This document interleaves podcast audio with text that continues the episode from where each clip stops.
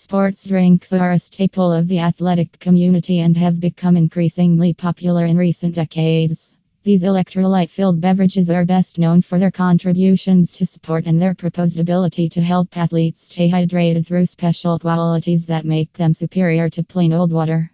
The primary quality that the average fitness enthusiast might cite would be the presence of electrolytes, while detractors would argue against the amount of sugar and that water is always best. If you're planning on sweating anytime soon, then you'll want to know the ins and outs of the sports drink genre. What are electrolytes? First, we need to break down what exactly an electrolyte is, as that seems to be the primary differentiator between sports drinks and water for hydration. An electrolyte is most easily described as a mineral that is dissolved in the body's fluids, creating electrically charged ions, per Scientific American. This might include different minerals such as calcium or potassium.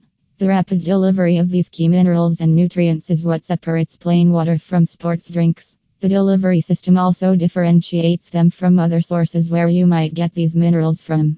Greater than excels in delivering both electrolytes and potassium in each bottle.